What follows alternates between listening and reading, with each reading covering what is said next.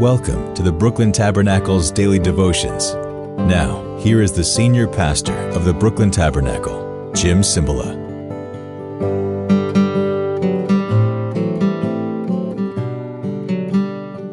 Good morning. Merry Christmas. Buenos dias. Ohio. Annyeonghaseyo. Dzień dobry. I got to get more languages. But good morning. Welcome to our Christmas devotional now.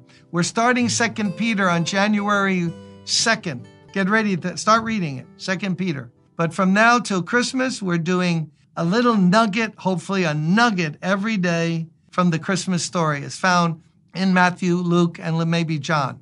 Mark kind of bypasses it. Those are the four Gospels Matthew, Mark, Luke, and John. So we're trying to learn something from the story as it's told. And then between Christmas and New Year's, we're going to have key verses for the new year. You're going to be blessed, I trust, by it.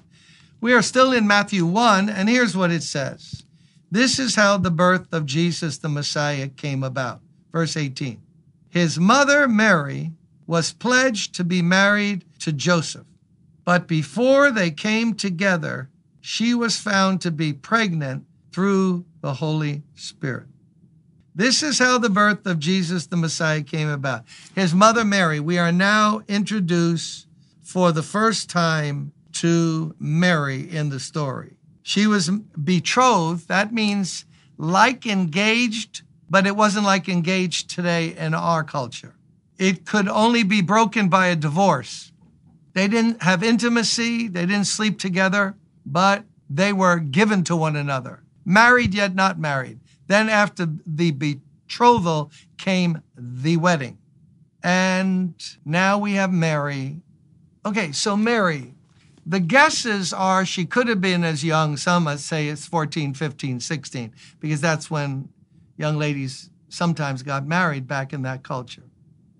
Others say late teens, Others, you know, most pictures or the movies they do, she's usually looking older.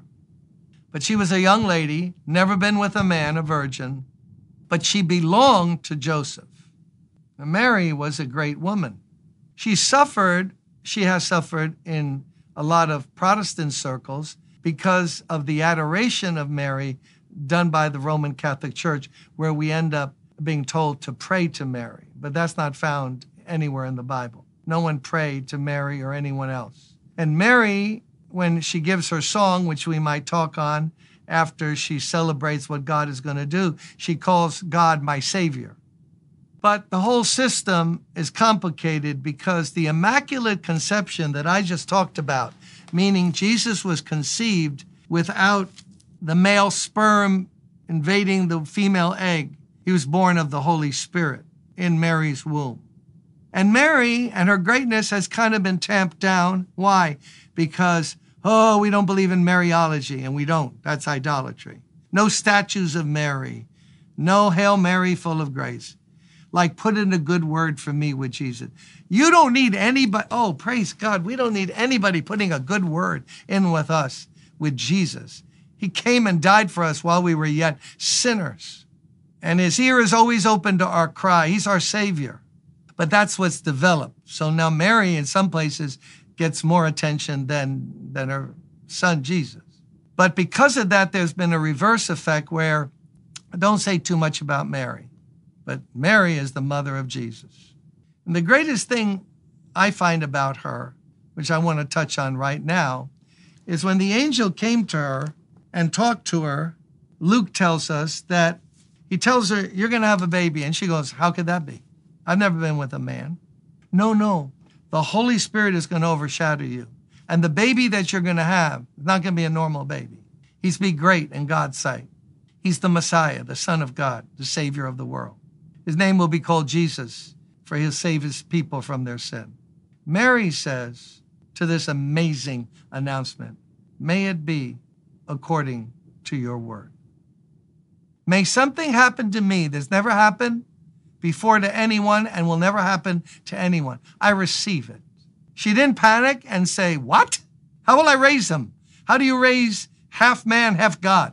Totally man, totally God. He wasn't half and half. Totally man, totally God. What I mean, what kind of baby will that be? What if something goes wrong? What if I fail as a mother? I mean, how do you raise God's own son? Instead of giving way to alarm and confusion, Mary said, May it be according to your word. I yield. That'd be a good thing for us to do. When God speaks to us, calls us to do something, indicates a path where to walk, instead of going, what if and how and whoa, hey, hey, may it be according to your word. I submit. Greatness is in submitting to God. Greatness is not trying to achieve something in yourself. What can you achieve? What can I achieve? What equipment do you have that you're going to achieve something to impress God? Like God's going to say, Whoa, Pastor Jim, that is something. He's God. What can you and I have that we don't have to receive first from God? So the lesson for us today is that we can learn from Mary to take a humble position and say, Lord, let it be. Let it be. I got a thousand questions. I don't know how this will end up. I mean, how will the baby die? How old will he live till? She didn't know anything. Just he's going to be great, and you're going to have something happen in your womb, never to happen again. And instead of panicking, she just said, I receive it. Let it work out. Come on. Don't panic today. Don't worry about how things are going to work out for next year, this Christmas, and that. Just say, I know God is with me. God is with you. And just say, Lord, I yield to you. Take care of me. Watch over me.